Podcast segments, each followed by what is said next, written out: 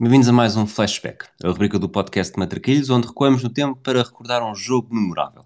Hoje, se eu não me enganar, vamos viajar até 29 de junho de 1958, na Suécia, no dia em que o Brasil goleou o país anfitrião e venceu o Mundial de Futebol pela primeira vez. Eu sou o Rui Silva e vou estar à conversa com o Pedro Fragoso.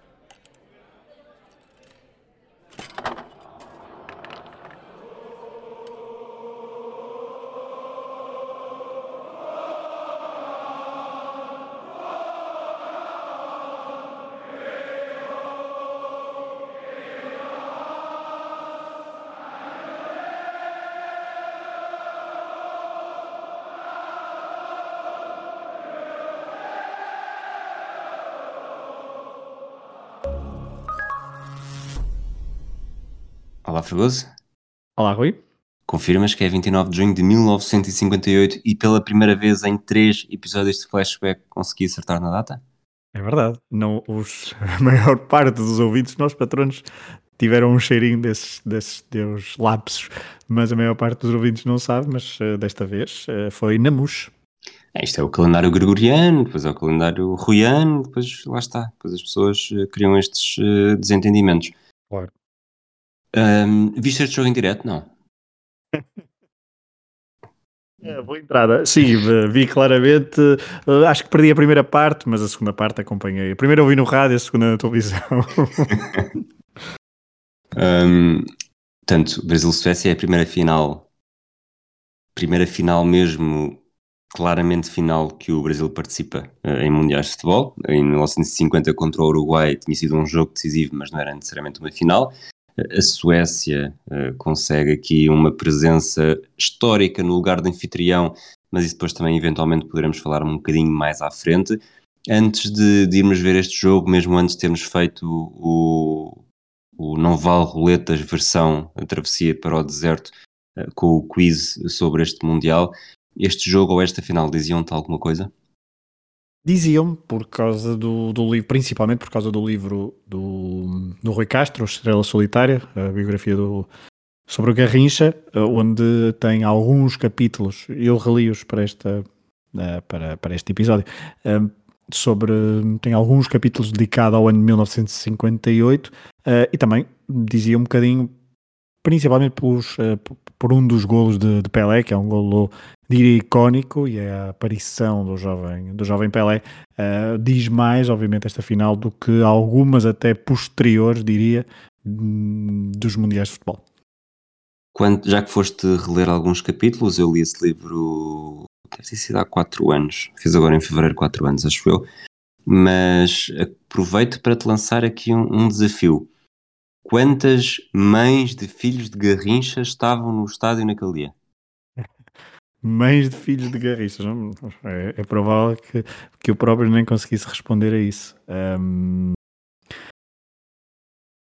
Sabia, mas pelos vistos havia, havia lá pelo menos uma que ficou, ficou por lá.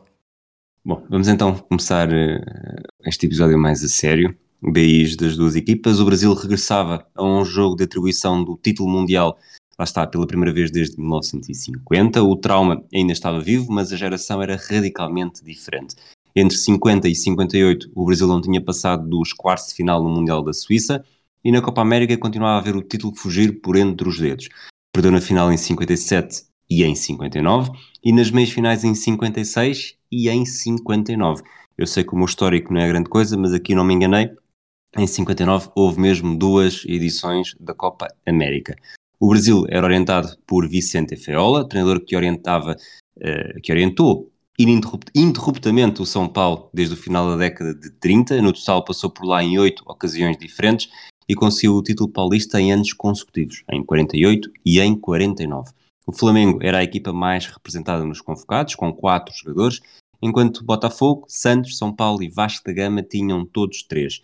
Nilton Santos, defesa do Botafogo, era o mais experiente, com 33 anos e 46 internacionalizações, enquanto o Benjamin do grupo chamava-se Edson tinha 17 anos e estava a preparar-se para mudar radicalmente a história do futebol. A comitiva brasileira incluindo nomes como, por exemplo, Jalma Santos, Mário Zagal, Vavá e Garrincha. À primeira vista, Fragoso, isto parece quase uma equipa maravilha. E, e é mesmo. Um, e, e, e percebeu-se depois de ver o jogo que era uma equipa completamente superior à, à Suécia. Fica já feito o teaser do, do episódio e do, e do jogo, uh, mas era uma equipa muito, muito, muito talentosa, uh, com algumas peculiaridades. Tu traçaste aí muito bem o perfil. Um, tinha apenas jogadores de, de, equipas paulistas ou cariocas, ou seja, de São Paulo ou do Rio de Janeiro, era uma tradição, havia muita influência das duas, um, das duas confederações uh, estaduais dentro da, da Confederação Brasileira dos Desportos, ainda não era a CBF, era a CBD, na altura, já em 1958, com João Avelange ao, ao comando, ele depois viria a ser secretário-geral da FIFA e era uma equipa muito, muito, muito interessante do ponto de vista uh, ofensivo, principalmente, numa equipa que já, um, daqui a pouco falaremos, já já se estabilizou num, na, num 4-2-4, vamos, vamos dizer-lhe assim, muito mais um 4-2-4 clássico, com dois pontas bem abertos nas alas, uh, e ainda e com alguns jogadores bastante jovens. Uh, falaste, de, obviamente, do, do expoente máximo da juventude nesta equipa, que era um, Pelé, mas também tinha outros jogadores que eram relativamente jovens, então comparado com a equipa que vamos falar a seguir, a Suécia, são ainda muito jovens. Algumas notas uh, soltas sobre um, a questão da, da convocatória. Uh, primeiro, Vicente Feola uh, não foi uma escolha um pouco controversa, principalmente a nível da opinião pública, e nesta altura os jornais um, desportivos, e não, e não desportivos, mas que tratavam de desporto, eram muito fortes no, no Brasil, seja em São Paulo, seja no Rio de Janeiro, principalmente nestas duas cidades. Rio de Janeiro era, era a capital nesta altura do Brasil, e. Um, Vicente Feola foi nomeado apenas em final de fevereiro de 1958 para treinador, para selecionador, uh, numa estrutura muito profissional. O Brasil sofreu as, uh, os traumas de 1950 e para esta Uh, para, esta, para este Mundial 1958 profissionalizou-se a CBD, uh, liderada então por Avalanche, profissionalizou-se ao máximo, psicólogos, um, dentistas até levar, o dentista é uma, é uma das uh, curiosidades, porque os, uh, os atletas brasileiros reuniram-se, houve uma pré-convocatória de 33 jogadores uh, que foram, que se juntaram em estágio desde o dia 6 ou 7 de Abril, de 1958 e ficaram até 29 de junho juntos, com um plano muito detalhado, muito profissionalizado, contrariando então edições anteriores. Na, na, falava do dentista, porque houve uma bateria de exames médicos uh, muito profissional e dos 33 jogadores pré-convocados, um, dentre esses 33, 470 dentes, dentes tinham problemas, portanto há uma média de quase 15 por jogador. Houve vários dentes retirados, inclusivamente com Garrincha também a ser operado às, às amígdalas pelo meio. Um, são, são alguns, alguns pormenores, mas os, maior, os dois maiores pormenores desta, da, da fase uh, pré-convocatória e da convocatória pré-mundial do Brasil de 1958, para além de um, e só uma questão em relação a Feola. A Feola era muito criticado porque tinha muitos problemas uh, cardíacos, era um sujeito muito pesado, gordo, obeso, com vários problemas de saúde. Uh, e apesar de ainda ter 40 e muitos anos, ou 50 anos, agora não consigo precisar, mas era visto com muito escárnio na sociedade brasileira porque até o acusavam de, de adormecer durante os jogos. Mas isto estou a citar, obviamente, o Rui Castro na biografia, não era bem uh, cestas ou, uh, ou ou, ou cochilos de, de Feola eram apenas dores que ele tinha constantes e que tinha de fechar os olhos e fazer alguma força e, e respirar fundo para que essas dores passassem. E eh, ainda, então, dois grandes pormenores, antes de passar a bola outra vez, sobre Garrincha e sobre Pelé, são dois jogadores que são muito importantes neste Mundial de 1958 e que, por uma razão e por outra, que eu já explico, estiveram para não ir ao Mundial de 1958. Garrincha, por causa de Julinho, o, o extremo ponta-direita, um dos melhores pontas-direitas desta década de 50 no Brasil, que tinha sido transferido para para a Fiorentina, estava em Itália e um, não havia o hábito naquela altura de convocar jogadores do estrangeiro. Uh, João Avelanche tentou por tudo, uh, escreveu cartas, tentou convencer Julinho a aceitar. Julinho disse: Não, não vou ultrapassar os jogadores que estão no Brasil uh, na, na, convocatória para, para o Mundial. Recusou até à última e isto faz com que sobrassem apenas vaga para dois pontas direitas, para Joel e para Garrincha. Mas se Julinho tivesse aceitado, a hipótese de Garrincha uh, ter ido ao Mundial era mesmo muito baixa, porque Joel partia na pole position para a convocatória. Quanto a Pelé, ele lesiona-se num dos jogos, um, a vários jogos amigáveis que o Brasil fez, ainda em território brasileiro, ao longo de por todo o país, num dos jogos curiosamente diferente ao Corinthians, um, perto da, do embarque para a Europa, onde também realizaram alguns jogos, a seleção brasileira realizou alguns jogos na Europa. Pelé lesiona-se. Uh, há uma hesitação, convoca, não convoca, fica na comitiva, não fica na comitiva. Em Itália o joelho não tinha uh, passado o inchaço uh, e é por isso que estes dois jogadores não fazem os dois jogos. Um porque Pelé ainda está recuperado uma lesão e toda a gente dentro da comitiva conseguiu ter o discernimento de mantê-lo um, na convocatória, apesar de Pelé também ter dito que se calhar era melhor voltar ao Brasil e Garrincha não volta porque Joel ainda era o preferido para uh, o, a ponta direita de Vicente Feola. No caso da Suécia, estava a aproveitar da melhor forma o facto de ser anfitriã. Tinham falhado o apuramento para 1954, mas os suecos terminaram na terceira posição em 50 e no quarto lugar em 1938. Os grandes momentos futebolísticos continuavam a ser, ainda assim, nos Jogos Olímpicos, onde já tinham terminado no pódio três vezes, medalha de ouro em 48 e bronze em 24 e em 52. A equipa era orientada por George Rayner, o inglês, o inglês já tinha passado pelo cargo uns anos antes e levado a equipa aos seus melhores momentos, tanto a medalha de ouro em Londres e o terceiro lugar no Mundial de 50, como também o terceiro lugar nos Jogos Olímpicos de 52. A edição de 58 marcou uma mudança de critério na Federação Sueca de Futebol, depois dos grandes resultados do passado alcançados apenas com jogadores com estatuto amador, abriram finalmente não só a porta a jogadores profissionais, eh, na verdade isto quererá dizer também a mesma coisa, mas também a jogadores que atuavam nos campeonatos estrangeiros. Esta norma permitiu, por exemplo, que o selecionador pudesse convocar cinco jogadores que atuavam em Itália, uh, Kurt Hamrin do Padova, Nils Lidl do Milan, Arna Selmussen da Lazio, Leonard Skoglund do Inter e Bengt Gustafsson da Atalanta. O Norrköping, com quatro jogadores convocados, era a equipa mais representada e entre a lista do campeonato doméstico havia, por exemplo, o avançado eh, que aqui até joga, vai jogar um pouco mais recuado, mas também este, que este sistema é ligeiramente diferente. Eh, Gunnar Gren, 37 eh, anos, representava o Orgrit, depois já ter passado por Milan, Fiorentina e Génova. É, Gunnar Green, que faz parte de, de, daquele célebre Grenali, não é? é? Que não. O trio que mudou o AC Milan no início do século.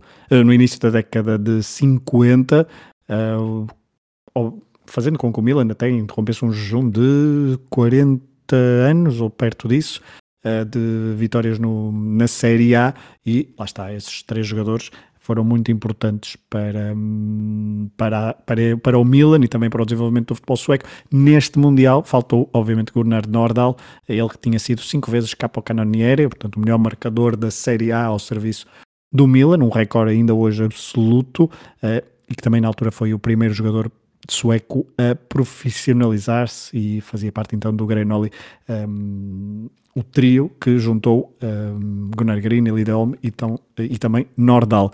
Em relação a esta equipa sueca, não há, não tenho assim tanto para, para contar como contei uh, ao bocado sobre, sobre o Brasil. Inadmissível. Desculpa. Já não voltas para o próximo.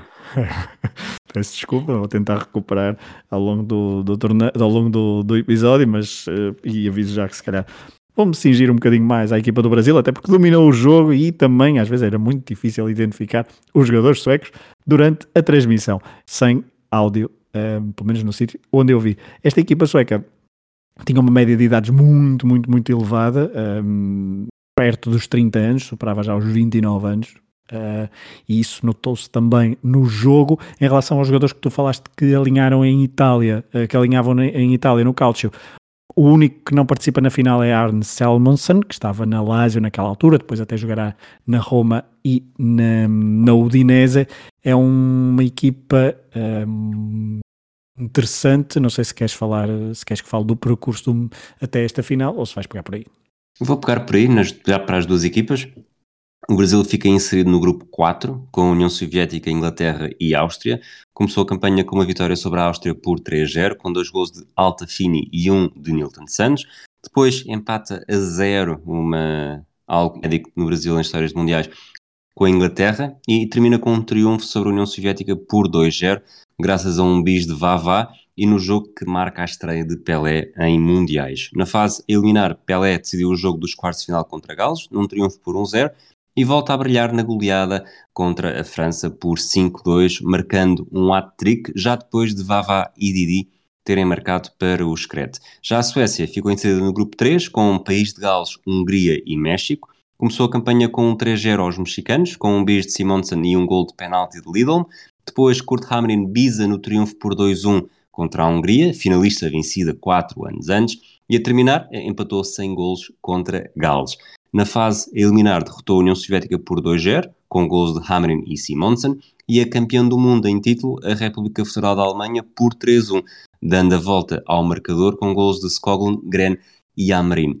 E a pergunta que te faço aqui, deixando depois seguires por onde quiseres, é que, mesmo não tendo visto os jogos todos, acho que também não é possível ver os jogos todos, chega-se à conclusão de que seria difícil não encarar estas duas equipas como as melhores do torneio, não só pelo domínio uh, do Brasil praticamente em todos os jogos, uh, mas também o, não se pode dizer que a Suécia tenha tido um calendário fácil, porque lá está, a Hungria já não era a Hungria de 54, temos aqui a, a grande turbulência política que acabou por destruir aquela equipa, aquela equipa húngara do início da década de 50, mas temos uma União Soviética sem Streltsov, mas que ainda assim eh, já começava a dar muitas cartas e que viria a ser campeã europeia dois anos antes, dois anos depois, aliás, e a República Federal da Alemanha, que era campeã do mundo em título. Sim, concordo. É, apesar deste Mundial, acho que também ficar muito, até, até mais associado aos golos de, de, Fontaine e da França, de Copa e de Fontaine, por exemplo, do que esta Suécia. Uh, a verdade também é que há aqui uma pequena, não, não diria que era uma tradição, mas uh, já não era a primeira vez que uma finalista, que uma anfitriã chegava à final. Uh, certamente que o fator casa também poderá ter influenciado bastante. A Suécia que tinha feito uh, os seus quatro primeiros jogos no, no, no Ratsunda, em Solna, só jogou em Gotemburgo a meia final frente à RFA, na altura então com essa vitória por 3-1, como, como tu disseste, mas esta equipa um, ehm, da Suécia, até, até com pelo que tinha feito nos mundiais uh, anteriores. Portanto, nós estamos a falar de uma equipa uh, que tinha que já que tinha participado já em 34, 38 e 1950, falhou a verdade a classificação para o, para o Mundial de 54 atrás da Bélgica, mas uh, estamos a falar de uma equipa naquela altura que era vista com alguns pergaminhos e com aqueles tais jogadores que estavam no campeonato italiano, um, apesar de não ser na altura nem de longe nem de perto o, um campeonato que era o farol de, dos, dos, dos, dos, campeonatos europeus, mas não deixava de ter algum peso já, ainda antes, estamos a falar de uma fase um, ainda muito embrionária das competições eh, europeias de clubes, por exemplo, só para termos uma, uma noção, e o Campeonato Europa, como tu disseste, uh, ainda nem existia, uh, a primeira edição realizar-se-ia dois anos depois com a vitória então da União Soviética, um dos adversários que a Suécia bateu. Portanto, um, e uma nota final só para falar de George Rayner, o tal inglês selecionador que com 51 anos eh, levou esta Suécia à final, tinha já algum histórico no, no futebol sueço, futebol sueco, ele que eh, até tinha estado na, no Iraque na Segunda Guerra Mundial, onde aí começou a, a treinar, depois é, é, é um, dos, um dos treinadores ingleses com mais sucesso, se olharmos só para o papel e só para as estatísticas e só para os triunfos, não deixa de ter sido o primeiro selecionador inglês a chegar a uma final do Mundial, mas é muitas vezes esquecido, mesmo em Inglaterra, porque George Rayner não é um nome que sou. Muitas campainhas, que faça soar muitas campainhas nos adeptos de futebol Inglaterra. Pergunta para não vale roletas nos próximos meses: quem foi o primeiro selecionador inglês a atingir a final de um Mundial? Fica já prometido. Uh, tu vais lembrar, portanto, provavelmente vou fazer isso a um adversário teu ou dois adversários que tenhamos frente a frente. Vamos pensar nisso e depois logo, logo damos novidades. As equipas iniciais: o Brasil joga com Gilmar, número 3, na baliza, Fica já aqui uma promessa para o futebol numérico Exato. do mês de março. Eh, uma defesa com Djalma Santos à direita, Nilton Santos à esquerda, Bellini e Orlando como centrais. Bellini era o capitão brasileiro e entra na história também por isso. Um meio campo com Zito e Didi eh, mais ao centro, Garrincha bem aberto à direita, Zagal, Mário Zagal bem aberto à esquerda e um ataque com Vavá, número 20, e Pelé número 10. Djalma Santos surge a jogar em vez de Sordi, comparativamente com o jogo da meia-final e todos os jogos anteriores, porque De Sordi tinha jogado todos os jogos do Mundial até então e Djalma Santos só faz mesmo este jogo.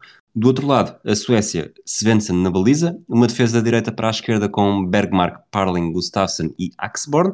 Este último nome vai ser para mim uma das figuras do jogo e um dos heróis deste jogo, mas depois defendo a minha teoria. Um pilar no meio campo chamado Borjason e um ataque bem aberto, talvez para quem ouviu o Football of Fame sobre o Benfica dos anos 60, o esquema é mais ou menos o mesmo, em que Eusébio e Coluna, sendo avançados, jogavam muito mais à frente, neste caso com Gunnar Gren e Lidl no apoio a Hamrin pela direita, Simonsen no meio e Skoglund na esquerda. A Suécia mantinha o mesmo 11 desde os quartos de final, portanto era o terceiro jogo consecutivo com estes 11 jogadores. Eh, queres puxar por algum lado? Puxar pelo equipamento, porque há uma história em torno do, do equipamento para este jogo. Uh, equipamento brasileiro, como a Suécia uh, era amarela e o Brasil também tinha, estava a jogar de amarelo. Uh, houve um sorteio para ver com quem é que iria jogar com um equipamento alternativo, apesar de protestos brasileiros dizendo que, como a Suécia estava em casa, teria muito mais facilidade para jogar com alternativo. Mas houve um sorteio, a qual, segundo uh, percebi, não houve uh, responsáveis brasileiros na presença a, a verificar esse, esse, sorteio em protesto face à decisão da FIFA. Uh, calhou então a Suécia manter o amarelo e o Brasil teve então de encontrar uma alternativa. E uh, nesta altura, mesmo no, no, meio daquele profissionalismo todo que, que eu falei no início, que ditou então uma mudança de paradigma na preparação de uh, Copas do Mundo por parte da, da Confederação Brasileira de Desportos um, a verdade é que ainda havia também um, um, clima, ainda diria quase máximo, de superstições, e então decidiu-se pelo azul. Um, Pensou-se no branco, só que recusaram porque tinha sido essa a cor uh, da camisola no jogo do Maracanaço, e então um, decidiu-se pelo, pelo azul. Uh, houve quem dentro do, da comitiva brasileira dissesse Uruguai e Itália já foram campeões do mundo, quatro dos cinco campeões do mundo jogaram de azul, portanto uh, vamos pelo azul. E então foram comprar a uh, Gotemburgo umas uh, camisolas e depois foram todas bordadas uh, com uh, o símbolo da, da CBD e os números, mas foram camisolas muito locais. Foi uma solução à última da hora, mas então foi assim que, é assim que surge a história do, do equipamento azul nesta final de 1958. Pelo que eu percebi, tu viste, os, viste o jogo sem comentários. Uh, eu vi com comentários suecos, o meu sueco está muito enferrujado, consigo perceber algumas coisas, e um dos comentadores uh, era o Glenn Stromberg, portanto aqui uma ligação uh, Portugal também. Em relação ao jogo, a primeira, o primeiro lance ou o primeiro momento que eu destaco é quase um, um, um momento sensitivo, porque Garrincha, aos dois minutos, Garrincha com a bola e percebe-se perfeitamente que é ele que está com a bola, é daqueles jogadores, eh, lá está, com o seu estilo inconfundível. Hum. E quando ele avança para o lateral esquerdo sueco, o Axborn, percebe-se que o próprio estádio uh, sustém ali a respiração como quem já sabe o que é que poderá vir dali e acho que ninguém, parece que ninguém respira até poder festejar uh, o corte de, de que acaba por dar ali um, um conforto diferente porque já se adivinhava que Garrincha ia ser completamente diabólico, um, um, pouco à imagem do que tinha acontecido até então no Mundial.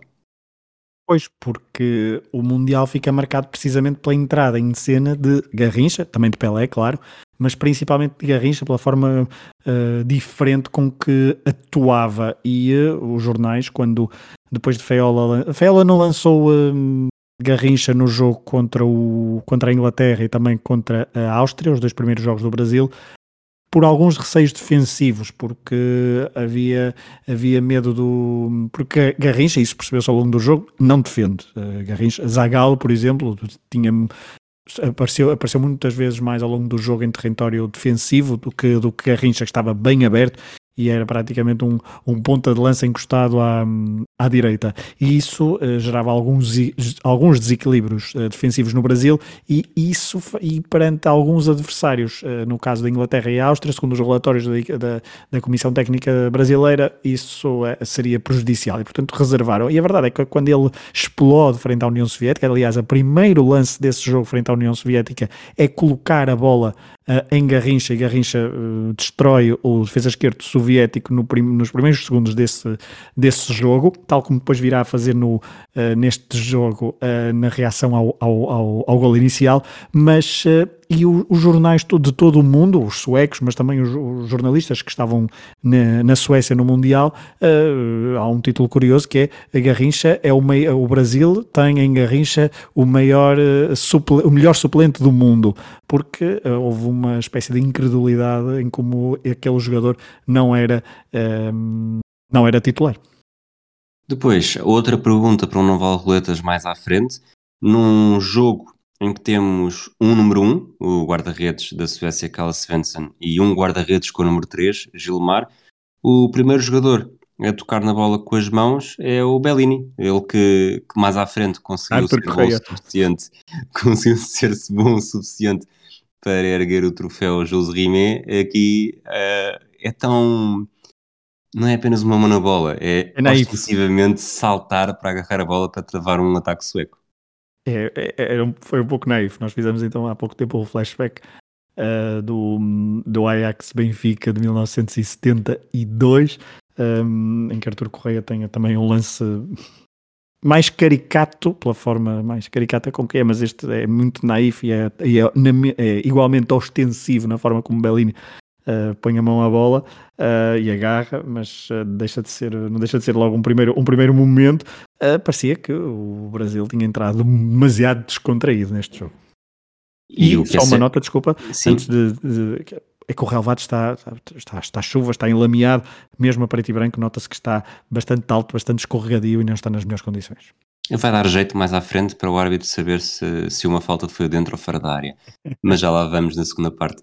Uh, aos 3 minutos, portanto, praticamente no, na jogada a seguir esta mão do Bellini, o Kurt Hamrin está em boa posição na direita, mas uh, perde muito tempo para rematar.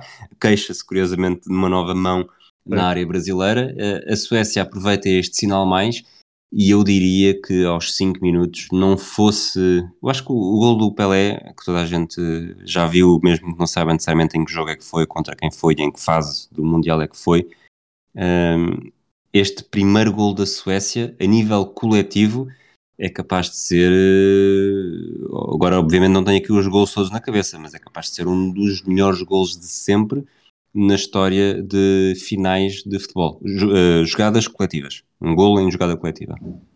Vou citar uh, o poeta Pelé a dizer que, na, depois deste jogo, ele disse que este gol foi o melhor gol que alguma vez marcado a uma seleção brasileira. Um, e de facto é muito, é muito bonito. O Lidolma faz um.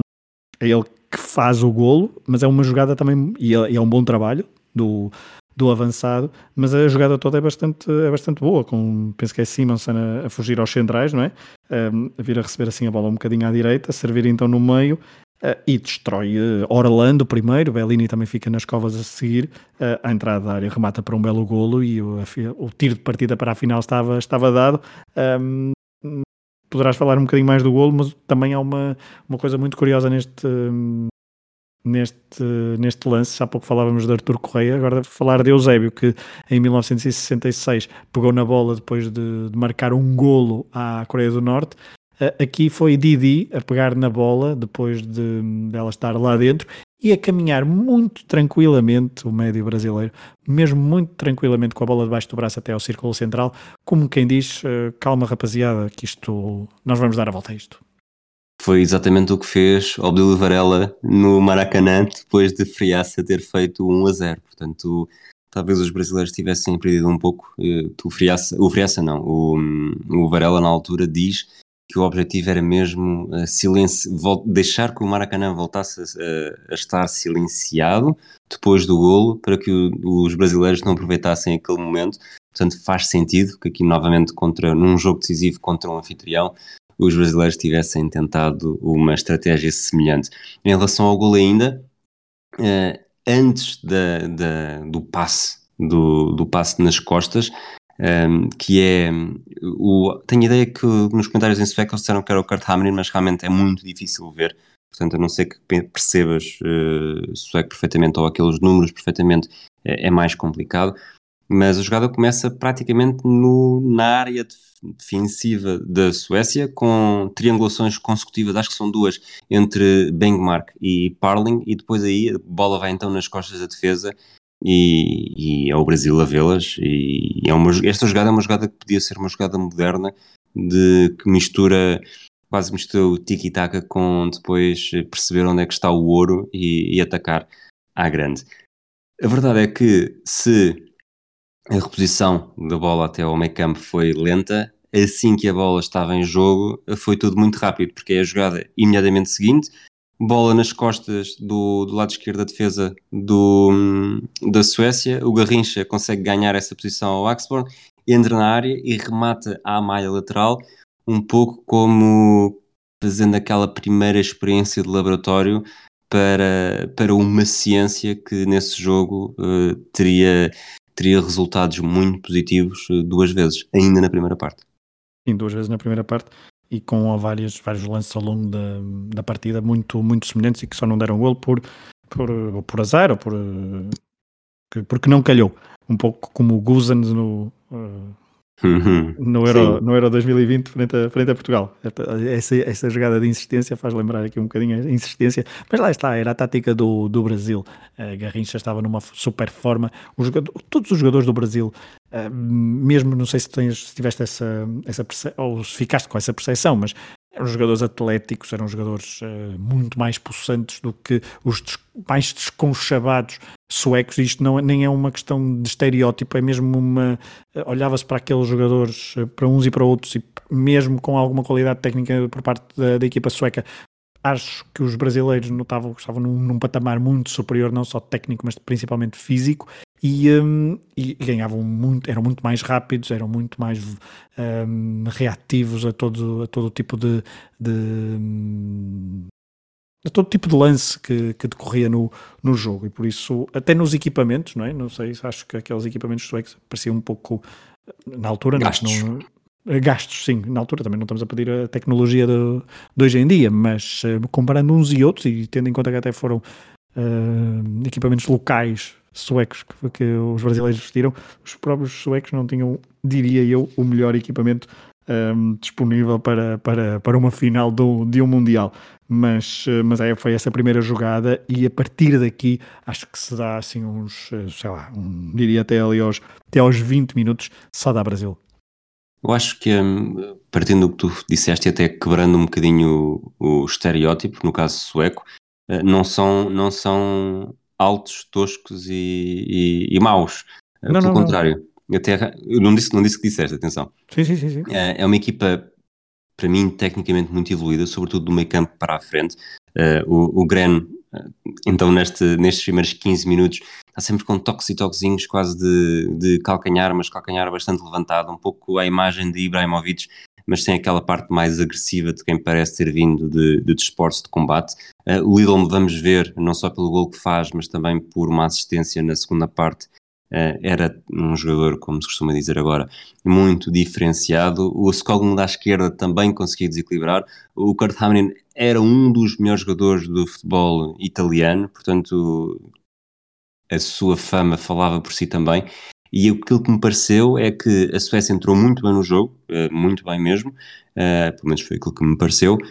Uh, estava ali com, com um sinal mais e faz o gol e aproveita isso, mas depois, não sei se foi por sofrer o gol, e aqui podemos já ir então ao oitavo minuto em que acaba por ser muito fácil explicar esta jogada, que é o Garrincha recebe à direita, faz aquela diagonal uh, na direção do lateral esquerdo do Oxford, ganha a linha em velocidade, cruza, uh, cruza com quase com um cruzamento de remate para a bola passar ali entre o guarda-redes e as costas da defesa, e aparece Vavá que só tem mesmo de encostar, portanto Garrincha faz até mais do que meio gol.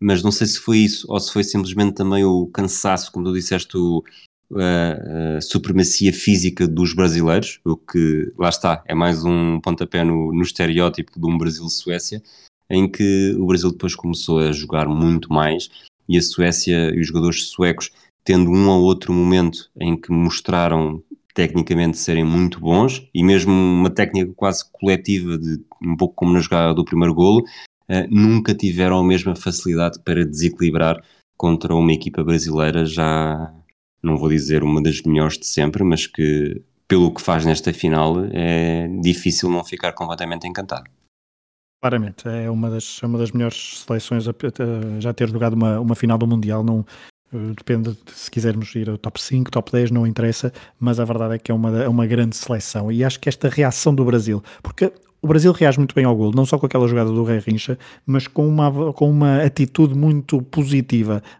Antes do, do primeiro gol, há dois cantos, um à direita e outro à esquerda, que são marcados de uma forma que poderíamos pensar que é precipitada, porque são cantos, a bola sai, o Garrincha e depois o Zagal põem a bola no, no quarto círculo e, e, mandam a, e mandam a bola imediatamente para a área. Parecia que estavam com pressa e até não sei se isso não foi uma atitude era preciso ter um conhecimento ainda maior da, da, do futebol à época e ver mais jogos daquela época, mas não sei se era uma atitude muito normal, porque uh, haveria se calhar alguma mais alguma contemplação mesmo, ainda estávamos no início do jogo, mas o, o, a equipa brasileira queria mesmo chegar ao golo rapidamente e não, mas não denotava ansiedade, era mesmo determinação, pelo menos uh, visto agora em 2022 um, tendo em conta um, o, que o que, como se pode analisar este jogo, uh, um jogo em 2022, um jogo de 1958. E acho que esta boa reação brasileira deitou um bocadinho por terra as aspirações suecas que ficaram um bocadinho abananados. E esta reação depois do golo, mesmo assim, é que o Brasil continuou e tem, uh, diria que três uh, grandes oportunidades nos próximos, portanto o gol é o minuto 8, três grandes oportunidades para marcar um gol nos 5 minutos seguintes. Sim, isso, vamos ver, é um, é um vendaval ofensivo mesmo até ao, ao segundo gol. Eu acho que aqui. Sim, sim. Ali uma pequena pausa, diria, ali a volta dos 20, 20 25 minutos, ali uma, um, pequeno, uma pequena, um pequeno respirar fogo, respirar fundo, controlar um bocadinho melhor, deixar a Suécia até atacar um bocadinho, mas sem grande perigo. Mas estes, estes uh, entre o primeiro gol e os, os 5 minutos a seguir ao primeiro gol do, do Brasil são uh, sufocantes. É, estamos a falar de, um, de, uma altura em que tentando, tentando responder um pouco à tua, à tua hipótese, em que os gols também surgiam com mais facilidade. Portanto, não é difícil um jogo ficar uh, um igual. A final de 54 fica 3-2, o jogo decisivo de 50 fica 2-1, apesar de tudo é um, é um resultado mais moderno, mas também é um, um resultado ver com um os resultados diferente. que estas equipas fazem antes de chegar à final, não é? O Brasil faz 5-2 à França, 3-1 da, da, da Suécia à RFA, tem ali algumas vitórias também, apesar do Brasil, depois, depois lá está, empancou contra um país de Gales que praticamente não saiu da defesa, só venceu por 1-0, mas porque estava mesmo muito remetido à defesa, mas estas duas equipas não eram claramente equipas defensivas. Pois, e acho que a partir daí o Brasil percebeu que nós vamos acabar por marcar golos, portanto, quanto mais, quanto mais cedo tivermos, mais, mais facilmente a água nos passa pela garganta. E pelas notas que eu tenho aqui, há aqui um, um, um remate do Brasil oposto aos 10 minutos. Eu não tenho certeza se é o Pelé, apareceu. É o Pelé, é o Pelé. É, quem bate com, com estrondo. No minuto seguinte, o Pelé assiste o Vavá no centro da área, mas o remate sai muito fácil para as mãos do Svensson. Uh, aos 13 minutos, o Djalma Santos lança o Pelé aqui isolado pelo lado direito, dentro da área, falha o alvo. Aos 14, o Garrincha, novamente a fazer do, do Axford um, um pobrezinho, uh, mas a Suécia consegue uh, conjurar o perigo, é a primeira vez que uso esta expressão na vida, porque não me veio outra palavra à cabeça, e cede canto, mas o Axford lá está, fica para trás com muita facilidade. E depois aqui já dá um salto para o minuto 27, em que o Pelé recebe do Zagal aproveita o espaço e remata forte e rasteira ao poste mais próximo e o Svensson defende para canto.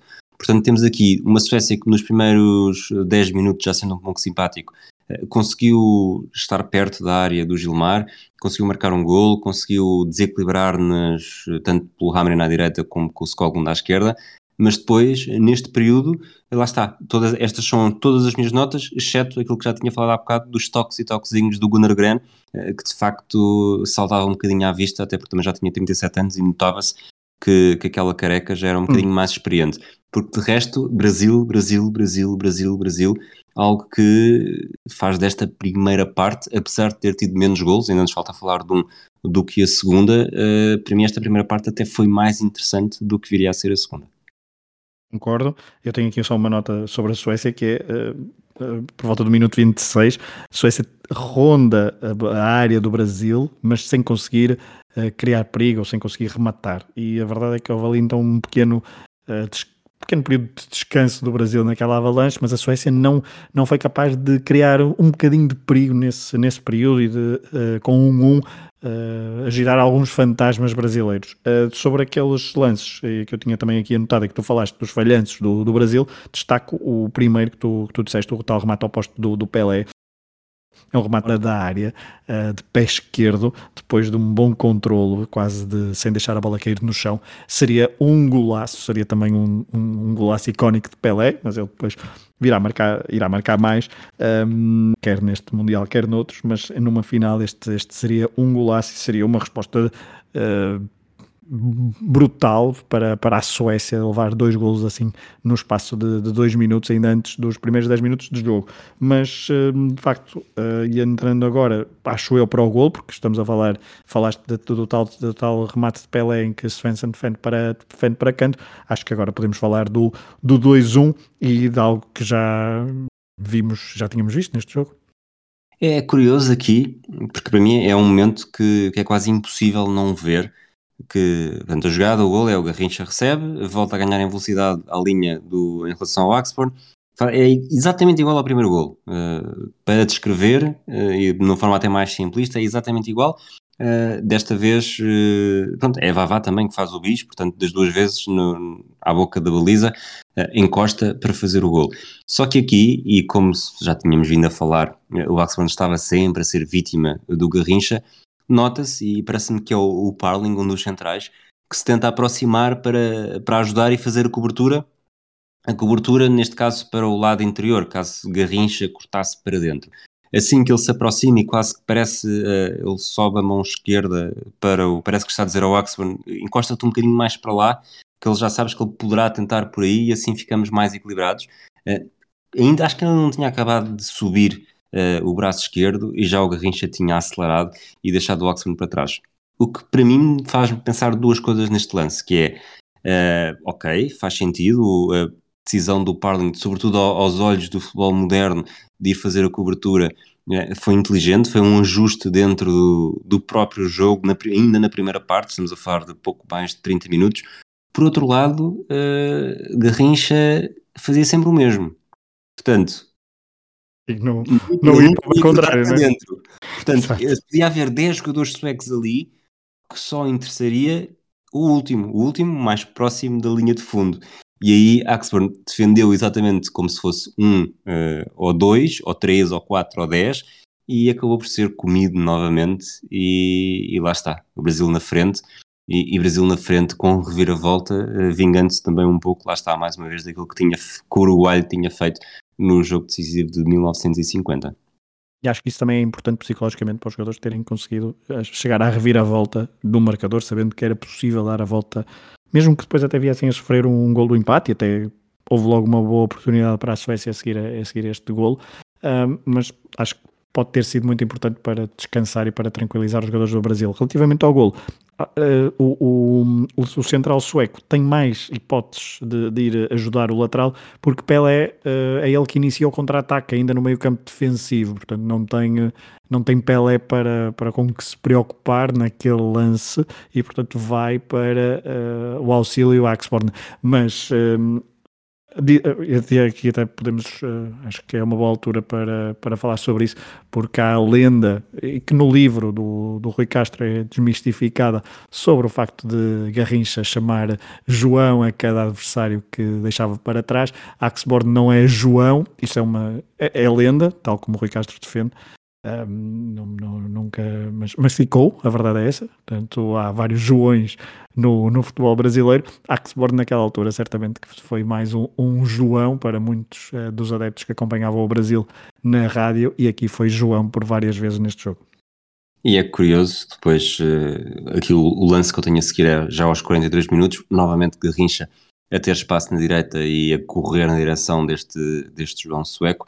E aqui, ao contrário do dos primeiros instantes do jogo, já, já há um bruá nas bancadas de quem está expectante para ver o que vai acontecer e acho que é daqueles broás que só os predestinados conseguem provocar. Uh, não diria, eu acho que está ao nível do que, assim, mais recentemente, para se perceber aquilo que acontecia quando o Trapattoni chamava Mantorras para entrar. Só que o mais impressionante para mim aqui é que o jogo era na Suécia. Portanto, os próprios suecos já reagiam dessa forma uh, às. Uh, não sei exatamente o que é que os motivava, o que é que aquele broá significava. Obviamente não era o mesmo do que um, um estádio de luz com Mantorras ou um estádio de Alvalade com outro jogador qualquer que não lembro agora, ou mesmo no Dragão ou nas Antas, mas havia um, uma clara noção de que Garrincha era especial e de que cada vez que ele se segurava na bola e, agarra, e ia na direção do defesa, algo especial estaria prestes a acontecer.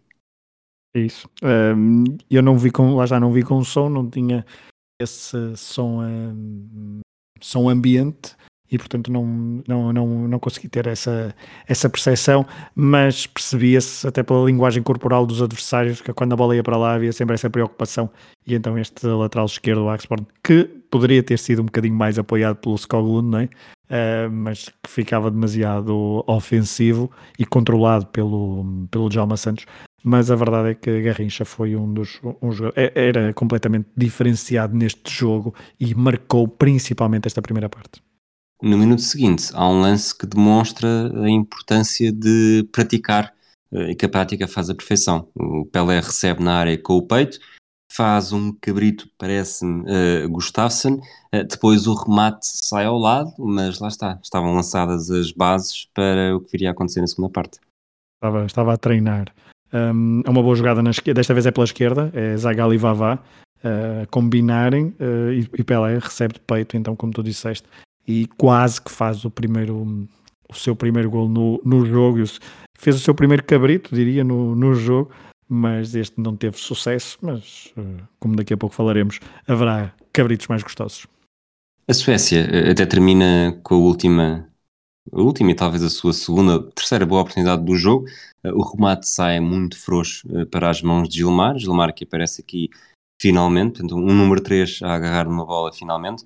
E entrando na segunda parte, lá está, foi o que eu disse há pouco. Não sei se fui eu que comecei a ficar mais picuinhas com, com aquilo que valeria a pena anotar, mas uh, tendo mais golos, teve menos interesse, menos até jogada, não tanto menos interesse, mas menos jogadas que tenham entrado no, no Goto.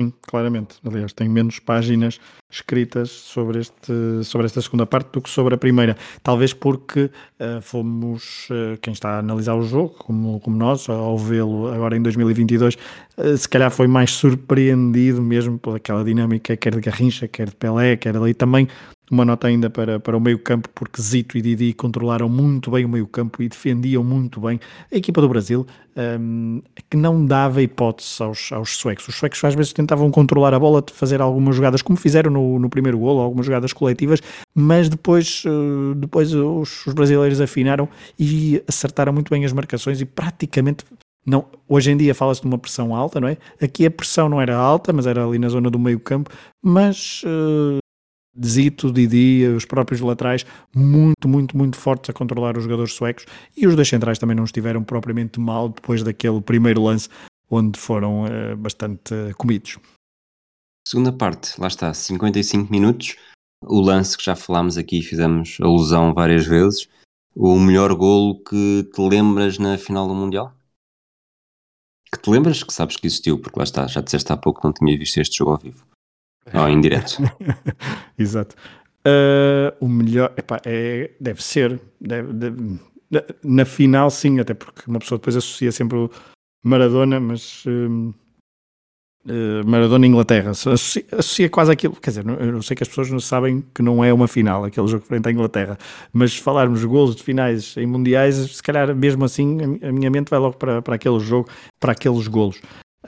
Mas é um, é um golaço, é uma, uma jogada de insistência pela, pelo lado esquerdo, desta vez, com um, um cruzamento muito bom de Nilton Santos, um, em que Pelé uh, domina de peito. Eu acho que se livra, não sei se é de, par, de Parling uh, que, se, que ele se livra, uh, e depois faz um, um cabrito a Gustafsson, a Gustafsson. Não sei se é essa ordem é, é inversa, mas os dois centrais ficaram completamente nas covas e depois, sem deixar a bola cair, remata para um desamparado Svensson que, pelo menos, é testemunha de um dos melhores gols de sempre na história das, finais dos Mundiais. Ele é que diz que este nem sequer foi o melhor gol do tipo que marcou, do, do tipo, sim, que marcou na carreira, apesar de ele faz menção a um gol que não foi filmado, portanto já se tentou fazer, já se tentou recriar uh, num gráfico com base apenas na, na, descrição de Pelé, em que basicamente foi isto, mas que continuou a fazer cabritos quase uh, até à exaustão. Acho que foram três adversários que ficariam, terão ficado para trás desta forma, e depois o resultado, o remate terá sido melhor do que este, porque apesar de tudo, Sim, o remate não, não é concordas, fabuloso. Não. Exato, o remate fica atrás do, do resto da jogada. Sim, claramente, o remate é parte. Eu, eu quando estava a ver, eh, eu até tive dúvidas que seria naquele lance o golo. Eu pensei, o quê? O remate sai tão fraco, houve ali um, são mesmo centésimos de segundo em que eu consegui pensar isso, que é, mas uh, ok, o que é que aconteceu aqui? Será que há, ou será que há outro golo ainda melhor, parecido a, muito parecido a este, com estas mesmas eh, condições, com estas mesmas características? Porque o remate é muito hum, sai fracote e o guarda-redes poderia, quer dizer, poderia fazer melhor. Não é chato estar a dizer isto, mas uh, um, o remate não é, não é mesmo o melhor deste, deste jogo. Sobre Pelé, sobre golos, sobre melhores golos, a verdade é que teremos, teremos sempre uma. dará sempre para discussão qual é que é o melhor golo, qual é o melhor não golo. Quer dizer, esse melhor não golo acho que é, é quase unânime, que é aquele frente, agora não sei contra quem é, mas é aquele que ele simula e o guarda-redes vai para um lado, a bola vai para o outro e depois ele manda, manda ao lado. É do Mundial 70, haveremos Sim, de falar 70, também exatamente. verdadeiramente desse, desse golo. Um, não sei se, se queres ir já necessariamente para o, para o gol seguinte, aos 68 minutos. Eu aqui entre os dois golos só tenho mesmo mais uma jogada do Garrincha, exatamente igual a todas as outras. A única diferença foi não aparecer ninguém ali na boca não, da baliza. O Vavá, o Vavá ficou a dormir. ele, ele Vavá, ele só foi duas vezes. Se ele se chamasse Vavá, teria saído daqui com três golos. Mas e depois temos o, o 4 a 1 aos 68 minutos. É, uh, só tinha também aqui uma nota breve a dizer que eu acho que a Suécia nesta segunda parte, ou neste início de segunda parte, tentou atacar um bocadinho mais pela, pela sua esquerda, por Skoglund, e não tanto pela direita por Amrin, como tinha feito na, na primeira parte. Uh, nas tais tentativas, que são, vamos chamar, tentativas e rapidamente anuladas pela, pela defesa brasileira, pelo menos nunca criaram grande perigo, e o gol, aparece o 4-1, e é uma jogada, é, o gol é de Zagalo, uh, e, e, a jogada é um pouco, uh, tem, um pouco, não é confusa, mas uh, para descrever não é, não, é, não, é, não é muito simples, diria, porque há um, há um canto, inicialmente batido por, por Zagalo, à esquerda, um, a bola ressalta para fora da área, uh, creio que é o Didi que tenta o remate, a carambola, há uma espécie de carambola, a bola vai para, uh, para a esquerda, onde depois aparece novamente o Zagal, que vem, que já estava na fase, estava a descer de, na marcação do canto, aparece ele, ganha a bola a dois suecos e depois ficou assim isolado, assim meio na diagonal, frente ao, ao guarda-redes e marcou, e marcou o gol. E portanto, este gol diria um, ao minuto 67, não é? Um, Eu tenho 68, mas sim, lá está, nesta sim, altura. Ali, ali é mais é complicado, é, não sei qual é, é a cebola mais, mais correta, mas, um, mas sim, por volta desses, desses minutos, acho que aqui matou claramente o jogo.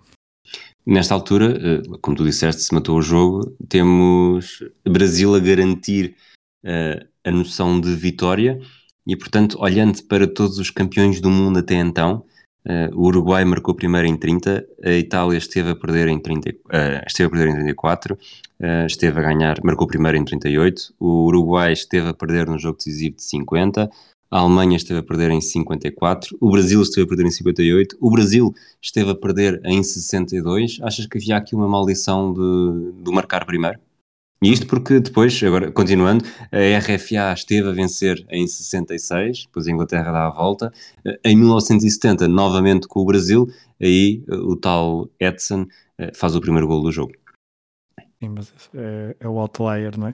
Uh, mas é uma espécie de, de maldição os tempos eram, eram relativamente diferentes, mas uh, poderia dar, a, não sei se excesso de confiança, ou pelo menos uh, podemos é concluir que não abalava, conseguia não abalar claramente as, as equipas uh, que sofriam esse golo. Portanto, a nível mental, eram equipas que não se deixavam hum, abalar facilmente. E este 4-1, aqui nesta altura, fechou o jogo, o Brasil tinha o jogo completamente controlado um, e uh, até e depois nos minutos seguintes há, tenho aqui apontado uma, uma tentativa de, de gol de Pelé após um cruzamento de Jalma Santos, mas o remate saiu, saiu fraco.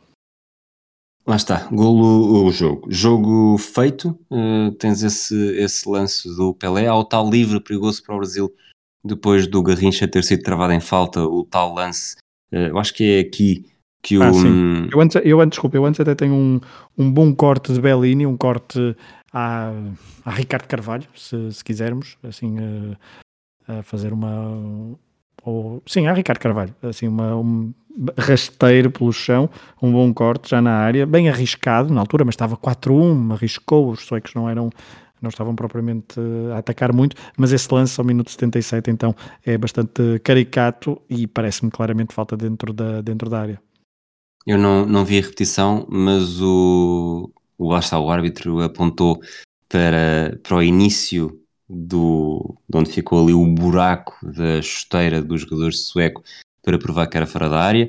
Os jogadores também não fizeram um grande barulho com isso. Aliás, os jogadores suecos até chegaram a dizer que a falta devia ter sido, ter sido ao contrário. Chegaram a apontar para o lado contrário, como quem diz, mas tenho certeza, há falta, mas tenho certeza que foi para este lado, não foi para o outro. Uh, depois o Didi atira fácil para a defesa do Svensson e praticamente logo a seguir, eu aqui tenho marcado como 80 minutos, ao segundo gol da Suécia e eu diria um segundo grande gol da Suécia nesta final. A Suécia também não quis, uh, pelo menos, fugir à nota artística dos jogadores brasileiros e deixar a sua marca de forma de forma bem, bem vincada. Desta vez, se Lidolme fez o. Na primeiro golo foi ele que concluiu, desta vez faz um passe, uh, diria, à, à Pirlo, sei lá, à Iniesta, à Xavi. Iniesta, pois. Iniesta, não é? É um passe à Iniesta a rasgar a defesa, um, rasgou pelo meio, não faz uma grande diagonal, mas rasga a defesa toda.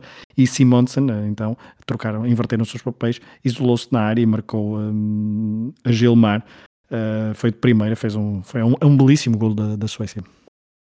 Depois, há aqui um livro aos 82 que é tão rápido e como não há, não há, nós vemos isto tudo sem repetições e neste caso, hum. além de não haver repetições, o está próprio cortado, ângulo é? da câmara está ligeiramente cortado, mas pareceu uma trivelada. Uma trivelada de Didi, sim, parece-me claro, parece que é Didi.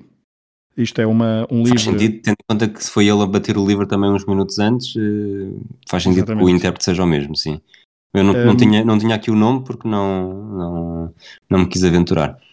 É, a mim parece-me, Didi, não, mas sem, sem a certeza absoluta, tenho aqui um ponto de interrogação. E tenho também o Trivela e também tenho um ponto de interrogação. Parece claramente uma trivelada, porque o livre é em zona. Um, é um bocadinho descaído para a esquerda, não é? Uh, à entrada da área, mas um bocadinho descaído para a esquerda. Sim. E Didi com o pé direito tenta uma trivelada. A bola não passa longe, uh, não me parece passar muito longe. Um, e também seria outra, outra nota artística muito interessante. Didi que tem dois ou três apontamentos engraçados ao longo do jogo, umas cuecas um, que certamente os, os, os, médios suecos não, não esqueceram tão cedo, mas, um, mas aqui é, é uma, é uma trivelada que também poderia ter dado um, um histórico no, numa final do Mundial. Apesar de termos dado o jogo como terminado há pouco com o 4-1, aqui aos 85 minutos temos mais um lance nas costas da defesa brasileira em que Simonson ganha espaço, eh, não consegue o remate, acaba no chão, mas a oportunidade foi perigosa o suficiente para poder ter saído daqui um, um 4-3. Achas que seria suficiente para fazer uma encruzilhada? Ai, claramente. Um, porque iria tremer uh, a equipa brasileira, certamente. E, um, e os suecos iriam com tudo no final do jogo. Uh, não sei se iriam tentar chuveirinho ou não, mas os últimos 5 minutos seriam bastante, bastante sofríveis para, para o lado brasileiro, estou em crer. Aqui há o lance a destacar também a forma destemida com que como Gilmar sai aos pés do, do avançado sueco e eh, Gilmar, que me parece, não tem grande culpa nos, nos dois golos, não tem grandes responsabilidades nos dois golos, Uh, também não tem muito trabalho, mas há quem diga que, faz, que é um, que é um belíssimo, um belíssimo guarda-redes e pelas amostras que há, uh, isso, isso é, é, comprovável e esta saída aos, aos pés de Simonsen é, é, mesmo muito, muito valente. Numa altura em que o Brasil então não sofre o 4-3, consegue respirar e mesmo assim neste, nestes últimos 10 minutos continuou a solicitar muito um, Garrincha. E depois já nos acaba por fechar o marcador com, com o gol mais tardio até então da história das finais, eh, falando apenas de tempo regulamentar, porque já tínhamos tido gols em, num prolongamento. E é, uma, e é um gol que dá, uma, que dá fotografia histórica, uh, porque um, após o gol há o apito final, mas já lá vamos. Uh, antes ainda do gol, na jogada que antes do gol, o Zagallo está perto de, de, marcar, é uma boa jogada entre Didi, Vavá e Pelé, mas o remate sai fraco, depois há uma espécie de, de insistência, a bola continua ali eh, pela, pelo lado esquerdo do ataque brasileiro, o Zagallo cruzou na esquerda após receber um passe de calcanhar de Pelé, e é Pelé que, portanto, que é Pelé fora da área, dá um passe de, lado, eh, de calcanhar para, para Zagallo, Zagallo recebe na esquerda fora da área, descaído pela esquerda, e então e centra, e quem vai cabecear é o próprio Pelé, portanto estamos a falar, já passou, passou o minuto 90, está 4-2, final do Mundial, e mesmo assim este jovem de 17 anos queria, e, e conseguiu fazer o, o hat-trick, um, e ele consegue marcar de cabeça, o guarda-redes pronto, também já está numa fase diferente do jogo, a bola está, apanhou um pouco em contrapé. Disseste, desculpa, uh, disseste hat-trick uh, bizarro. Uh, bizarro, desculpa, estava a pensar no. Uh, sim, ele fez o hat-trick, foi, foi contra a França. Aqui, uh, bisou e, um, e cabeceia, uh, tem um choque com o defesa, fica estendido no chão e depois chega lá a Garrincha. O, o Arte acaba depois de, de, desse lance, o jogo não, não retoma. Portanto, o último toque da, na bola desta final é mesmo de Pelé cabecear para o fundo da baliza fazer o 5-2 e aquela foto dele no chão, já na pequena área, a ser abraçado pelos jogadores uh, e pelos seus companheiros de equipa e também por alguns jogadores suecos que depois confraternizaram logo uh, com os seus adversários, também dá uma das imagens uh, impactantes desta final. Outra das imagens acaba por ser o momento o momento belenenses no Estádio das Antas. Como assim? Quando o Brasil corre à volta do. Ah, ok, com, volta a bandeira, sim, com a bandeira sim, da sim, Suécia. Ok, ok. Quando o Lunense homenageava o Pepe. Um, sim, uh, há a entrega da, da taça, não é? Uh, também é mítica, com Bellini a erguer uh, a taça Jules Rimet. E há também o, o rei, que eu agora não me lembro do nome, o Carlos qualquer coisa, acho eu. Carlos qualquer coisa, Ótimo. Carlos, qualquer número. Qualquer coisa uh, segundo, qualquer coisa terceiro. Não, exato. O Carlos, qualquer número a seguir. Uh, o rei Sué, eu, eu e Reis nunca, nunca nos demos muito bem. Uh, aliás, o único rei aqui era, era, era Pelé. E, portanto, um, há essa imagem do, do rei a descer ao relevado, há, há os jogadores a fazer uma volta de honra uh, com a bandeira, com uma, com uma bandeira e, portanto, um, sueca, não é? Sim, sim e uh, para ficar bem vincado, e há, e há o Bellini a levantar a, taça João Rimé. Se eu não estou aqui a ver mal, que eu também não sou muito dado a reis, uh, seria o Gustavo. É Gustavo. Gustavo, ok, não é Carlos. O, é o Carlos, o Carlos 11 primeiro, Carlos foi, foi a partir de 73, portanto aí foi em, já foi a tempo de ver o Mundial na República Federal da Alemanha. Um, vamos às estrelas. Uhum. Okay. Eu, eu, pela primeira vez, vou aqui intrometer um bocadinho e vou dizer que o Axburn merece uma estrela. Uh, uma estrela honorária por ter feito o jogo completo, não ter desistido, ter continuado a encontrar um sentido para a vida, depois de o Garrincha ter estado 90 minutos a trocar-lhe os sentidos. Portanto, queria só fazer essa referência, mas eh, tirando isso, dou-te liberdade, como sempre, para dizeres-me então, fazeres-me aqui a tua constelação deste jogo. Olha, uh, não é fácil. Eu normalmente gosto de dar estrelas a. Um, portanto, repartir pelas duas equipas, ok? Um, e desta vez estava inclinado quase a dar só estrelas a jogadores uh, brasileiros. Mas mesmo assim, mesmo assim, as minhas três estrelas um, vão para um jogador um, sueco. Só e, pode ser um, não é? Só pode ser um, exatamente. Uh, e portanto o Lidom vai, vai levar as três estrelas pelo, pelo golo que faz e pela assistência uh, faz para o segundo golo, uh, pela forma diferenciada com que este número 4 sueco jogava quando a bola ia para os pés percebia-se que era ele, não precisávamos de, de ver se era Uh, o número da camisola, sabíamos que era ele, era bastante, como tu disseste, diferenciado e por isso leva, leva as minhas três estrelas porque uh, Vavá, quer dizer, Vavá não faz um mau jogo, marca dois golos, não se pode dizer que faz, faça um mau jogo, mas uh, não tem tanta... Dois golos em Inzaghi e valem o que valem. É isso. A Didi também faz um bom jogo no meio campo a controlar as operações, tem alguns bons pormenores, mas eh, pronto. Zagal também está bastante bem, não tinha, não tinha tantas expectativas para ver Zagal, mas faz um jogo muito, muito, muito, muito interessante, mesmo assim uh, continuo com esta minha bitola que é dar pelo menos uh, repartir entre as duas equipas estas, estas estrelas. Aqui entre as 4 e as 5, aproveito para te desafiar já, fez as duas seguidas. Eu diria que é, há argumentos que eu aceito tanto para um como para o outro. Acho que é, é perfeitamente aceitável desde que, desde explicados. Mas uh, a quem é que deste, uh, como é que fizeste a distinção? O que é que, que, é que deste entre... mais valor? Entre claramente entre... aquele, para mim, desculpa, entre aquele jogador que é mesmo o desequilibrador nato do jogo, parece-me, ou aquele que é que tem aqui um momento histórico pela juventude, que faz os gols, que tem nota artística também bastante elevada, não só uh, nos dois gols que faz, embora no segundo, como tu disseste, não é tanto o golo, não é o remate de cabeça, que até sai, sai um bocadinho uh, abalonizado, mas uh, o passe para o Zagal, que é também com, com parece-me até de calcanhar, assim, quase de costas para o de lado, um, ehm, foste por onde? Isto partiu do princípio que vai ser. Que estavas na dúvida entre Nilton Santos e Djalma Santos, mas ok, estás na dúvida entre Pelé e Garrincha, respeito a tua opinião. Opiniões, estamos aqui para partilhar. Não, uh, entre, eu acho que puseste as coisas muito bem uh, e, uh, e, apresentaste os argumentos corretos, uh, intrometeste muito bem nesta, nesta, nesta, nesta escolha. Eu vou para as 4 estrelas para Pelé e 5 para Garrincha, porque acho que Garrincha uh, tem mais impacto no jogo do que Pelé. Uh, na toda a dinâmica do jogo, na forma como o Brasil chega à, vantagem e dá a volta ao marcador, e toda a dinâmica ofensiva do Brasil é, uh, tem um peso muito grande Garrincha e Pelé não tem tanto, apesar de vários pormenores interessantes.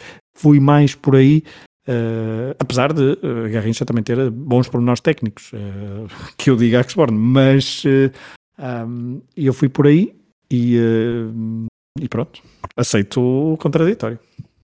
Eu também, eu também acho que, que me inclinaria mais uh, para a Garrincha com as 5 estrelas. Uh, falando aqui um bocadinho do legado do jogo, o Brasil vai ser bicampeão mundial 4 anos depois e, e, há vários jogadores que repetem a presença no 11. O Gilmar, o Djalma Santos, o Zito, o Nilton Santos, Garrincha Didi, Vavá e Zagal. Portanto, saíram os dois centrais eh, e Pelé, Pelé que estava lesionou-se durante o Mundial. Eh, Bellini também estava convocado. Portanto, só mesmo Orlando, o Central Orlando, que não falámos dele aqui praticamente, acho que há um momento em que dizes que, que não tinha ficado, tinha ficado fora Uh, tinha sido deixado para trás no gol do Lidl no primeiro, uh, ficou de fora. Já a Suécia falha os dois mundiais seguintes, uh, participou em mais quatro fases finais até ao terceiro lugar de 1920, 1994, eh, mas nessas quatro fases finais só por uma vez consegue superar a primeira ronda. Portanto, é mesmo aqui uma geração de ouro que não teve, não teve continuidade, até porque europeus só se estreia em 92 e o primeiro apuramento para um europeu só chega em 2000, porque em 92 eh, participam como organizador. Não voltaram a competir nos Jogos Olímpicos, portanto é mesmo aqui uma, uma era que se fecha com este Mundial que organizam. Certo, mas sobre a Suécia acho que está, tudo dito. Sobre o Brasil eu acho que é muito importante esta, porque o Brasil ainda hoje é visto como uma pátria do, do futebol e uma pátria muito importante um, deste desporto e nasce aqui um pouco esta lenda do futebol brasileiro, que tem continuidade, como tu disseste, no Mundial de 1962, uh, mas este, este Mundial de 1958, esta forma de com que chegaram à final, este, principalmente ancorado em dois jogadores, Pelé e Garrincha, uh, e a forma como jogaram. E é engraçado, isto não é o legado, mas uh, esta equipa veio, fez, fez escala em Lisboa, um, depois de sair da Suécia, portanto não, não havia voos diretos, não é? E fez escala em Lisboa, foi recebida, fez teve um jantar uh, no estado de Alvalade, um Porto de Honra no estado da Luz, acho que é, acho que é assim, uh, e, um, e, portanto foi, foi recebida com, com honras aqui, aqui em Portugal, ainda antes de chegar ao Brasil, onde de facto foram venerados durante, durante muito tempo, e foi uma veneração que continuou durante oito anos, depois houve aquela quebra em 66, mas aqui começa, aqui, come, aqui come, é um ponto muito importante da história do futebol mundial, porque se não há, e lá está, como dizíamos no, como, como dizíamos no início, as não, Pelé e Garrincha estiveram para não ser convocados para, para este Mundial, não foi uma uh, não foi um cenário pouco realista, foi bastante uh, realista essa possibilidade de uh, acontecer, e isso poderia ter mudado tudo, lá está, é uma encruzilhada. E há aqui outra coisa interessante para mim também, é que se fala, fala-se muito no Barbosa de 1950, mas não foi o único a ser, uh, como dizer isto, a ser Vingado, critic, criticado talvez ah. um pouco mais do que, do que deveria e associando, uh, houve uma grande associação também a algum racismo, porque os jogadores mais criticados, o Barbosa, o Bigode e está-me a faltar um terceiro, uh, que foram talvez exacerbadamente criticados, por, serem, por terem um tom de pele mais escuro. Eh, este título de 58, eh, para mim, acaba por ser também um pontapé em toda a lógica de que o tom de pele joga alguma coisa. Sim, claramente, porque temos Pelé, temos Garrincha, temos Vavá, temos Djalma Santos, temos Gilmar, temos Didi, Zito, diria, uh, sem agora estava a confundir com outro, mas uh, pelo menos estes e são os craques principais desta equipa. Um, e era uma mescla, também tinha, era uma mescla interessante a nível racial desta, desta equipa, numa altura onde também um, o Brasil politicamente também sofria essa, a, essas transformações e, e, e, repressões e por isso é uma, é uma pedrada no chegar, mas uh, lá está, foi em 1958 e mesmo assim passados estes anos todos, ainda não é um problema, isto é um problema que está longe de ser resolvido, mas é uma espécie de. Uh, é, um, é um ponto importante. Última nota? Olha, leio um Estrela Solitária, uh, está editado pela Tinta da China na, em Portugal, Rui Castro, acho que é, é, um dos melhores livros que eu já li, ponto. Confirmo, uh, confirmo que é um dos melhores livros que tu já leste. obrigado. Uh, mas é um dos melhores livros que eu já li, seja, incluiu biografia, romance, etc. É mesmo uh, maravilhoso. Muito bem, voltamos então nos próximos dias para mais um episódio de Matarquilhos. Uh, haveremos de voltar também para mais finais de mundiais, tentando acompanhar aqui também um pouco com a travessia para o deserto. Um abraço a todos e até lá. Um abraço.